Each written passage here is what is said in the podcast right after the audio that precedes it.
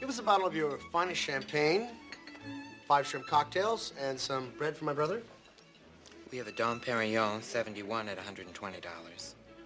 That'll be fine, pal. Cronicar Digitali, un podcast despre ce merită păstrat.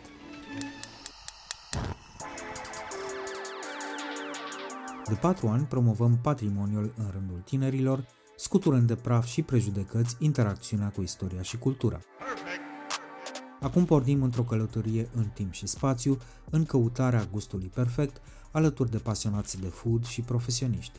Pe chill și fun ca între prieteni. Ascult seria de interviuri Amintiri Gustoase, parte din podcastul Cronicar Digital, moderată de istoricul culinar Cosmin Dragomir, cu episoade noi în fiecare vineri.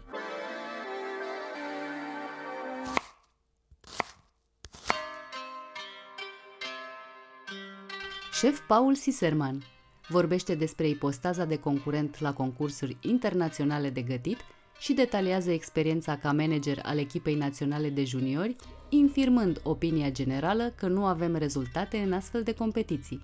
Spre dezamăgirea mea când am venit acasă după ce cinci publicații scrise și două televiziuni din Italia mi-au luat interviuri, uh, la noi acasă n-a scris nimeni nimic arată de ce nu trebuie să confundăm ce e tradițional cu ce e original, respectiv cu ceea ce este autentic, și explică de ce avem probleme cu meniurile în restaurantele cu specific românesc. Un bucătar șef, din punctul meu de vedere, pe lângă faptul că trebuie să gestioneze bucătăria, trebuie să facă niște rețetare, să-și pună amprenta pe rețetele respective, să-și pună amprenta pe meniul respectivului restaurant. Nu, aici e copy-paste. De-a lungul a 100 de ani de experiență și inovații s-au preocupat să transforme gastronomia într-o artă și planeta într-un loc mai verde. Rubrica Amintiri gustoase este susținută de Electrolux, designed in Sweden.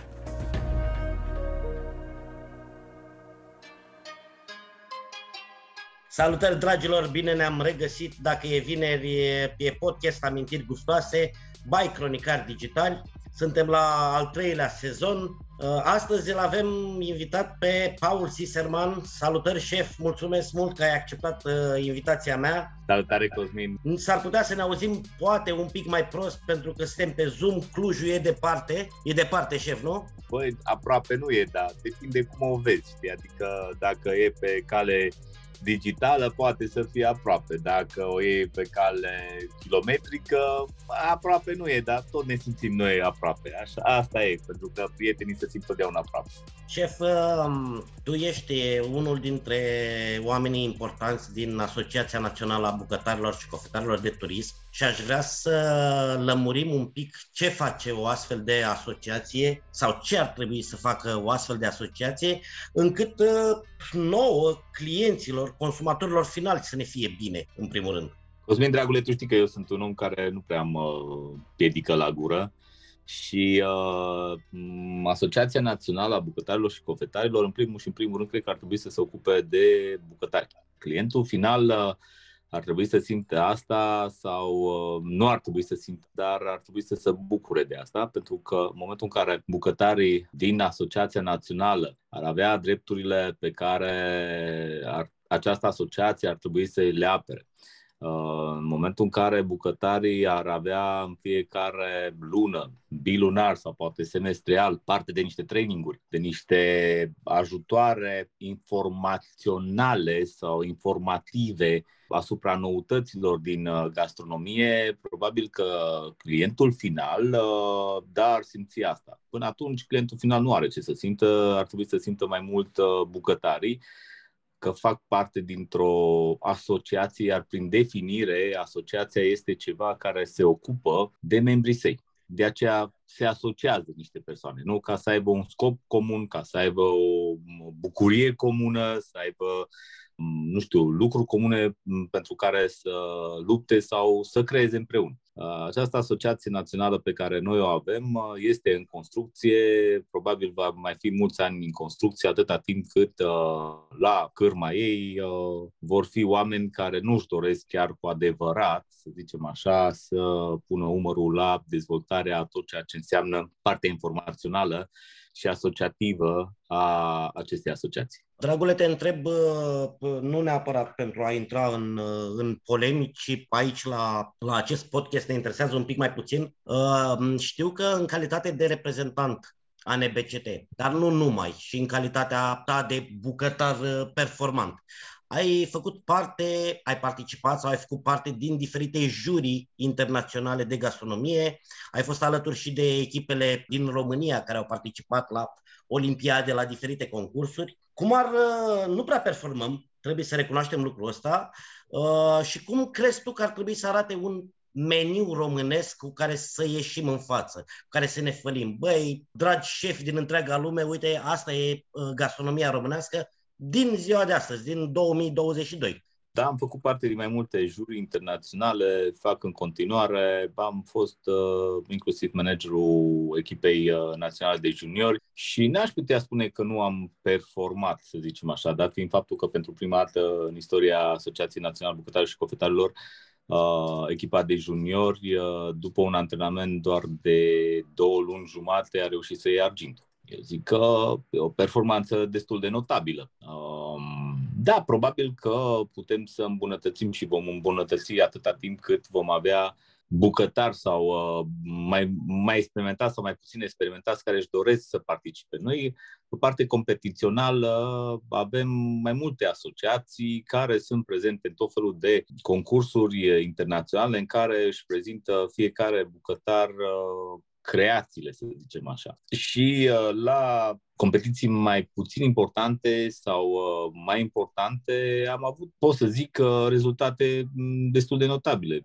Pe vremea când concuram și eu, acum vreo 4 ani de zile, 5 ani de zile, a luat Marele Premiu al Tonului Roșu din Italia, în care am fost în competiție directă cu cinci state și nu pot să zic că au fost state de nebăgat în seamă. Adică am concurat direct cu Italia, la ei acasă, Grecia, Spania, America, Tunisia și Franța spre dezamăgirea mea când am venit acasă după ce cinci publicații scrise și două televiziuni din Italia mi-a luat interviuri, uh, la noi acasă n-a scris nimeni nimic. Problema nu e că nu avem rezultate, problema e că nu e băgată în seamă această parte a gastronomiei, adică partea competițională, în care mulți dintre tinerii din ziua de azi care au participat peste hotare sau intern la competiții, nu mă interesează aici, cum spuneai tu, nu facem politic, uh, polemică. Sunt și alte asociații, nu doar Asociația Națională, care și-au prezentat concurenții la diferite competiții, chiar internaționale. Dar nu scrie nimeni nimic despre ei. Pe partea de cum ar trebui să arate gastronomia pe care noi ar trebui să o prezentăm în aceste concursuri. În aceste concursuri nu este neapărat vorba despre uh, meniuri uh, în care să scoatem în evidență gastronomia românească. Este vorba de niște targeturi, de niște, să zicem, standarde pe care le are orice țară. Da, putem introduce elemente din gastronomia românească și ar fi normal să o facem. Dar uh, nu neapărat uh, prin asta ne scoatem noi uh, în evidență, hai să zicem, zestrea culinară pe care o are țara noastră. Bun, dar dacă nu vorbim atunci de concursuri, hai să vorbim de un brand culinar, un brand gastronomic de țară, inexistent de altfel la nivel guvernamental, dacă vei, la nivel de Minister al Turismului, uh, dar care în sine există. Na, turiștii uh, vin la noi, mănâncă, noi promovăm cu toții câte un preparat, 2, 5, 10. Cum ar trebui să arate un habar nu am, un meniu românesc așa, tu ce le-ai dat să mănânce, habar nu am, unor, uh, unor turiști dacă vin la Cluj? Uite, am fost întrebat, întrebat la un eveniment în care am participat cu maestru Groza. Mircea Groza, mie mi-e foarte drag omul ăsta, e un, e un carusel, e o, o legendă al, al gastronomiei uh, tradiționale românești. Uh, știu că și uh, tu ești prieten cu el. Fiind împreună cu el la un eveniment, am fost la un moment dat întrebat uh, ce e recomanda unui turist care vine în satul românesc. Și a zis, uh, păi, Cred că l-aș băga în prima casă, la prima mătușă, bunică sau mama cuiva, care a locuit tot timpul acolo și aș spune să stea jos să-i facă ceva de mâncare. Știi ce vrea să zică treaba asta? Faptul că dacă mă întreb pe mine ce aș da unui turist sau ce ar fi reprezentativ pentru România, cred că pentru România ar fi reprezentativ acea mâncare făcută de bunicile noastre, de mătușile noastre care mai există, care mai trăiesc și de care ar trebui să ne bucurăm. Pentru că fiecare zonă în parte a României are cultura ei gastronomică, rețetele ei. Uh, la un dat mă întreba Mircea Groza, că tot e vorba de el, cam câte tipuri de supe și ciorbe cunosc eu. Și am zis, maestre, mai bine tac din gură, că zic vreo prostie, cu siguranță dacă m-ai întrebat asta, nu o să-ți dau răspunsul corect.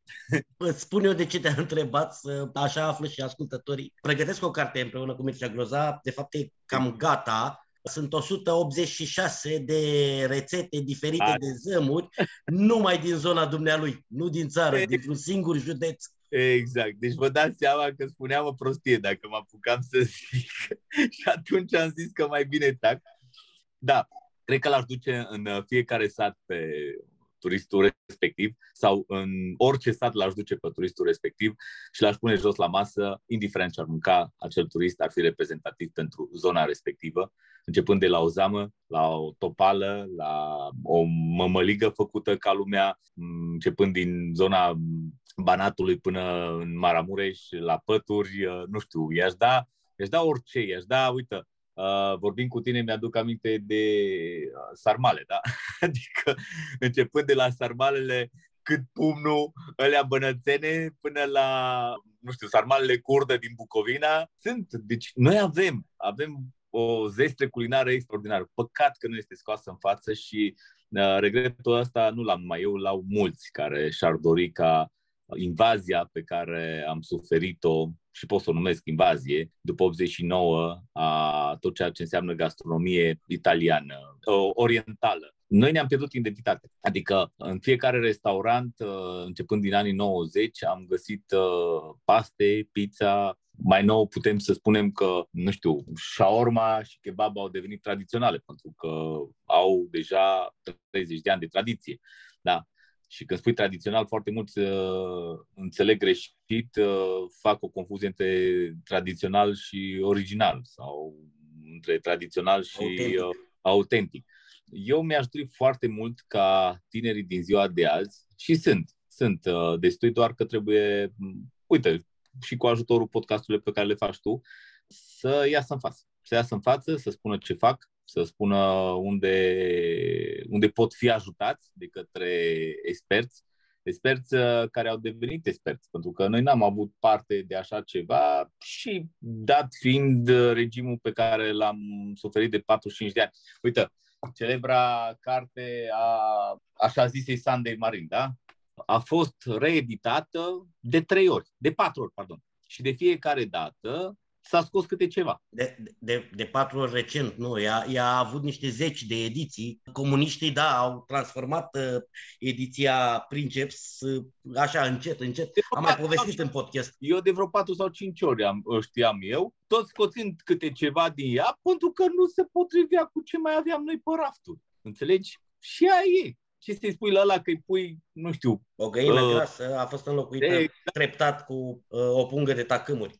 Totuși, uh, ei turiștii și îi duci într-o casă. Din fericire, uh, văd că se dezvoltă și zona de puncte gastronomice locale, încât să chiar să-i poți duce într-o casă și să le dai uh, o mâncare din punct de vedere corect al legilor, ca să spunem așa, nu doar inviți la tine acasă, ci să și poți să faci turism. Dar de ce lipsesc acele mâncăruri din restaurante? Pentru că 99% din restaurantele cu specific tradițional au același meniu au același meniu pentru că au același, aceeași școală sau nu au nicio școală sau nu au fost interesați bucătarii de acolo. De ce să o întoarcem după dege? Ce au învățat să facă patru ciorbe, două grătare, bă, niște mici aruncați pe grătare, aia fac în continuare, că le e ușor și e, le e incomod, să zicem, ies din zona de confort, să înceapă să caute, să facă căutări, să înceapă să se informeze să, și să pună în uh, valoare ceea ce ar putea să o fac. Nu, nu vreau să fac, nu vreau să lucrez. De ce să ne tot întoarcem după deget? Dacă te duci la un bucătar uh, de restaurant tradițional, din 10 pe care e 11 o să zic că e ok așa, că uite, că uh, orele, că boboseala, că... Nu.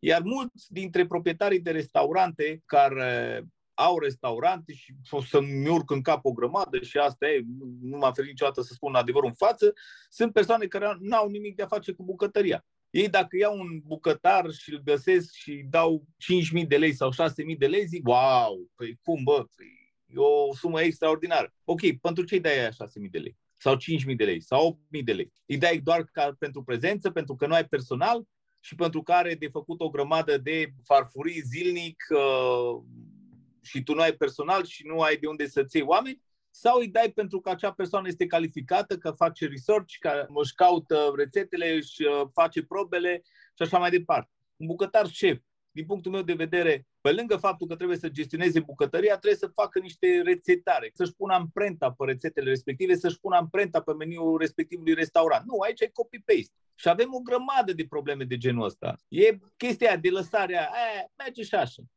Uite, sunt restaurante în România și știi foarte bine, acum nu mă apuc să fac reclamă, că probabil în podcastul tău știi, mai ai de făcut reclamă și la alții, nu numai la restaurante respective. Dar sunt restaurante în România în care poți să mergi liniștit și să mănânci o mâncare bună românească, reinterpretată între ghilimele, care pun în valoare gusturile bă, românești. Da, nu știu dacă ar prinde foarte bine o mâncare făcută în stil tradițional în România, și nu numai asta, dacă ar prinde la marea masă, pentru că, uite, și în Cluj, tipul de clientelă care frecventează restaurantele, nu știu dacă ar uh, fi acolo cel puțin de două ori pe săptămână. Nu cred că un astfel de meniu, cel puțin pe o bucătărie românească tradițională, modernizată, e, e atât de frecventabil, dar uh, dacă s-ar întoarce măcar de două ori pe sezon, asta în condițiile în care fiecare restaurant și-ar schimba meniul de sezon, tot ar fi bine, ar fi o plajă acolo. Uite, apropo de clientela din Cluj, tu ai un business care se ocupă cu bucătărie japoneză.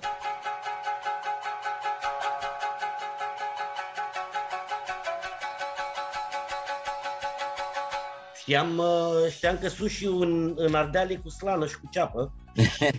da, iartă, iartă-mi această glumiță, nu că la București ar fi altfel. Asta e un business pentru clujeni, nu pentru turiști, bănuiesc. Că, eu, sincer să spun, dacă vin din Londra la, la Cluj, nu vreau să mănânc uh, ton japonez, că am destule restaurante și la Londra. Principiul ăsta l-am auzit de mai multe ori și mulți mi-au spus, uh, da mă, ce naiba, tu ce comanzi dacă mergi într-o țară? Bă, nu știu, vreau să mă duc în, într-un restaurant sau într-un local, uite, de exemplu, în momentul în care am deschis restaurantul din Spania, pentru că eu am mai multe colaborări internaționale, am stat acolo patru luni jumate. În patru luni jumate, prietenul meu Carlos, Carlos Duran Herrera, l-a rugat să mă ducă în restaurante unde mănâncă muncitorii în restaurante în care mănâncă ei, în care nu mănâncă turiști. Și da, am avut parte de niște experiențe super mega mișto, adică efectiv uh, am fost într-un restaurant de la un care era mega plin, extra mega plin, în care uh, a venit o spătară și mi-am adus aminte de filmele alea vechi, până 50, în care lua fața de masă, o spura, o punea înapoi pe masă, înțelegi? Poc și venea și spunea, bă, astăzi avem aia, aia, aia, la revedere bun, dacă vrei să mănânci bine, dacă nu, nu. Deci nu era ce avem azi în meniu. Nu, asta mâncăm asta. Bun, în România, în Cluj, sunt două restaurante, trei, din care unul pe parte mai modernă, iar două, așa zise, super mega tradiționale, inclusiv uh, aspectul interior și așa mai departe, când nu le văd pe niciunul prin turiști străini. Din potrivă, două dintre ele știu că fac și meniul zilei. Ce zici Eu bă, nu sunt aici să dau verdicte. Avem o discuție liberă, pentru că dacă la începutul discuției aveam așa eu un pic de emoții, că na, un podcast, ne aud uh, ascultătorii și așa mai departe. Acum am dat așa pe prietenie și știi foarte bine că noi ne înțelegem bine și am vorbit totdeauna mai deschis decât trebuia de multe ori. Uite, îți dau un exemplu din București, unul dintre cele mai bune uh, restaurante cu specific tradițional de la noi, în pandemie uh, a băgat creveți și caracatiță, explicând, băi, la mine veneau foarte mulți turiști înainte. E, acum mă adresez doar românilor, că na, nu făcea livrări la Paris, și românii vor caracatiță, românii vor creveți, românii vor foie gras. E un alt exemplu. Uh, mie mi se pare normal ca, nu știu, oarecum sătul, să spunem, de uh, mâncare tradiționale, să încerc uh, chinezesc, japonez, arabesc, american, argentinian, nepalez, apropo că vorbeai de locante unde mănâncă muncitorii, am descoperit un restaurant nepalez aici în București, care este făcut pentru tot felul de, uh, pentru muncitorii nepalezi, mulți dintre ei aduși în industria Horeca, unde avem o mare problemă de personal și știu că o ai și tu și îmi spuneai, mi te plângeai că muncești 7 din 7, 10-12 ore pe zi. Apropo, cât de mult ar trebui să înțeleagă clientul care plătește uh, prețul dat, problemele astea pe care le avem în spate, fie, habar nu taxe, controle, neajutoare, lipsă de personal. Nu știu cât ar uh, trebui să înțeleagă, pentru că știi cum e, omul merge, comandă, dacă îi convine prețul, dacă a auzit că e ok restaurantul, dacă a auzit că, nu știu, e bună mâncarea. Clientul nu este curios de probleme pe care le avem noi, pentru că fiecare are problemele lui și fiecare, pentru fiecare problema lui e cea mai importantă. Dar aceste probleme sunt reale, sunt uh, foarte, foarte mari, adică mm, aceste probleme le are, cred că 90% dintre uh, antreprenorii din uh, zona Horeca. Fiecare a încercat să se descurce cum poate Problema este că aceste neajunsuri se simt direct în tot ceea ce semnifică calitatea produselor și în același timp calitatea serviciilor. Problema aceasta nu este numai la noi. Problema aceasta este o problemă mondială. Da, se simte mai abitir la noi în țară pentru că s-au deschis granițele și toată lumea care a fost dornică să evolueze a, a plecat. Să evolueze aici vorbesc din punct de vedere financiar, nu neapărat din punct de vedere informațional sau uh, al meseriei. Migrația a existat dintotdeauna, de la sud spre nord și de la est spre vest. Și noi trebuia să ne așteptăm că nu o să facem excepție de asta. La fel cum noi în anii 90 am plecat uh, grupuri, grupuri, grupuri către Italia, către Spania, către Germania, iar apoi în 2000 și către Anglia. Uh, la fel uh, vin cei din Asia către noi. Problema este următoarea, Cosmin. Nu avem personal de niciun fel, nu doar calificat. Eu mi-aduc aminte de anii trecuți, nu știu dacă știi, dar știi, eu aveam și o școală de bucătari. Și uh, anii trecuți uh, mi se dădea telefon și eram rugat, Paul, dacă pot, uite, îmi trebuie un băiat uh, super mega calificat, vreau să deschid o locație, pot să-mi recomand pe cineva. Acum vreo trei ani mi se dădea telefon și zicea, Paul, de la tine, de la școală, dacă vreau să vin în practică, dacă știi un băiat harnic, dacă știi un băiat care vrea să lucreze. Da. Ei, începând de anul trecut, chiar de vreo doi ani sau de vreo trei ani, să întreb, întrebat, Paul, știi pe cineva care vrea să lucreze? Există... Deci nu mai există de profesionalism, nu mai există uh, ideea de, nu știu, dornic să evolueze, nu mai există ideea, există ideea doar dacă vrea să lucreze. Îmi permit această glumă, care nu e glumă, e reală, dar uh, uh, strategia, CV-ul principal de angajare într-un lanț din București de restaurante uh, e, e, e simplu, respiră, da, Ești viu, da. Exact. Dacă, dacă respiră, vino, găsim ce să facem, te trăinuim noi aici, Ai. să respiri și să vrei. Uh, există vreo șansă să, uite, tehnologia avansează, să mai suplinim lipsa asta de personal cu ajutorul tehnologiei? Cosmin, uh, nu știu, nu știu dacă tu cunoști uh, brandul Electrolux. E alături de noi de la început. Ah, bun, ok, bravo. Electroluxul în ultimul timp, uh, și nu numai în ultimul timp, dar în ultimul timp uh, mai abitir decât uh, de obicei, este în concurență directă cu el însuși. Pentru că dacă vorbim despre brandul Electrolux atât pe partea de electrocasnice până la nivelul de tehnologie profesională, din uh, statistici, uh, undeva la 80%, șap- între 70 și 80% din restaurantele cu stele Michelin folosesc tehnologia Electrolux în, uh, în bucătările lor. Adică asta spune mult. Eu mă juc acum în ultimul timp, uh, folosesc uh, atât acasă, pot să-ți arăt, uite, mai prins acasă și asta, atât acasă cât și uh, la școală la mine, Mm, cuptoare, plite cu inducție și alte, hai să zicem, electrocasnice, efectiv la școală. Învăț uh, elevii să le folosească, sunt foarte, foarte asemănătoare sau chiar dacă au dimensiunile reduse, au uh, să zic așa, foarte multe funcții asemănătoare cu cele din uh, zona profesională. Iar pe parte profesională, Electrolux are o tehnologie super mega avansată. Da, poate să ne ajute. Nu știu dacă poate să suplinească, să suplinești un om care are anumită experiență, e greu dar să ajute cu siguranță. Dar acasă ce ne recomanzi uh, din punct de vedere tehnologic? Uh, lucruri care să ne simplifice viața. Gătim acasă, nu mai are nimeni chef, uite acum sunt 40 de grade, e complicat, vrem să scăpăm repede. Uite, hai să te dau un exemplu. Există acum um, la Electrolux o plită uh, cu inducție foarte, foarte, foarte, foarte deșteaptă. Au inclusiv uh, sondă și poți să faci un uh, steak inclusiv pe o plită. Da, folosind uh, o tigaie tip grill, sonda respectivă uh, o folosești uh, în carne, bine, poți să o folosești și în alte uh, preparate, dar ca și carne, totuși sonda respectivă în, uh, în carne, dai drum și o întorci și știi când e medium rare, când e rare sau uh, well done.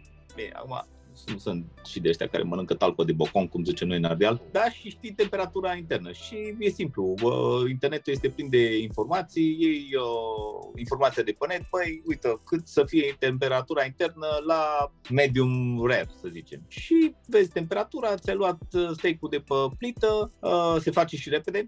Uh, uite, de exemplu, un litru de apă îi trebuie undeva la 45 până maxim 50 de secunde să fiarbă. Ceea ce dacă pui pe, să zicem, un, uh, un arzător normal, un foc cu gaz sau electric, durează mult mai mult și consumul e mult mai mare. Adică ei merg și pe ideea de tehnologie care ajută tot ceea ce înseamnă mediul înconjurător. Bun, uh, dacă o luăm pe partea de gătire mai uh, evoluată, să zicem așa, avem cuptoare super mega inteligente. Adică poți să faci el începând de la pizza până la gătire la sous vide, orice. Au, au Electroluxul, din punctul meu de vedere, sunt uh, super mega bine poziționați pe, pe piață și pe această zonă. Există, există o problemă recurentă în fiecare podcast, aș, aș sta așa un pic uh, până spre seară să, ne, Timp, să, da. să stăm și la un șpriț. Din păcate timpul e limitat. Aici ai atins punctul dureros. da.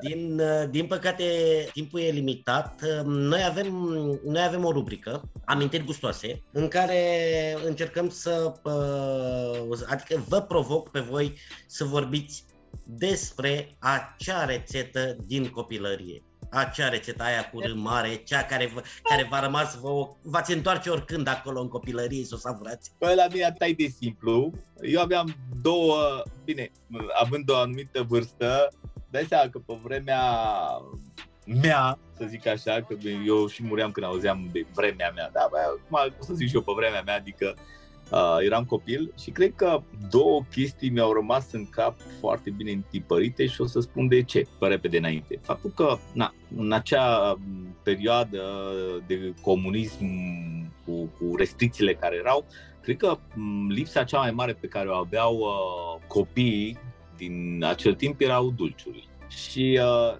era o, o, o sărbătoare pentru mine, o bucurie, când uh, bunica mea făcea două chestii ori uh, lapte de pasăre, da? ori uh, orezul cu lapte. Erau două deserturi care pe mine m-au marcat și m-au marcat de ce? Pentru că era o bucurie extremă când îmi zicea, uite, dacă ești cu minte, astăzi îți fac. Cred că orezul sau budinca de orez uh, sau orezul în lapte, îmi spunea ea mie, uh, mi-a rămas foarte, foarte bine întipărit și am încercat de fiecare dată să-mi pun amprenta când uh, făceam deserturi și când îl băgam în meniuri, pentru că de multe ori l-am băgat acea budincă de orez, am băgat-o meniuri în tot felul de moduri și de tipuri și de așa mai departe. Am ajuns până la a face budincă de orez cu wasabi, ca să dau un exemplu. Și uite, uite cum am împăcat și copilăria și cu bucătăria japoneză. Mulțumesc mult tare de tot, șef. Dragule, îți mulțumesc. Iar vouă vă urez ca până săptămâna viitoare să aveți parte de nenumărate clipe frumoase, care toate se transforme în amintiri gustoase.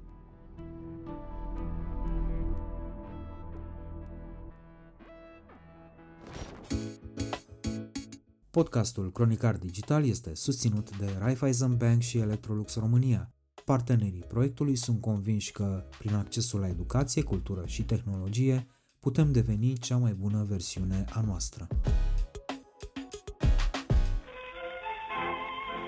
Cronicar Digital, un podcast despre ce merită păstrat.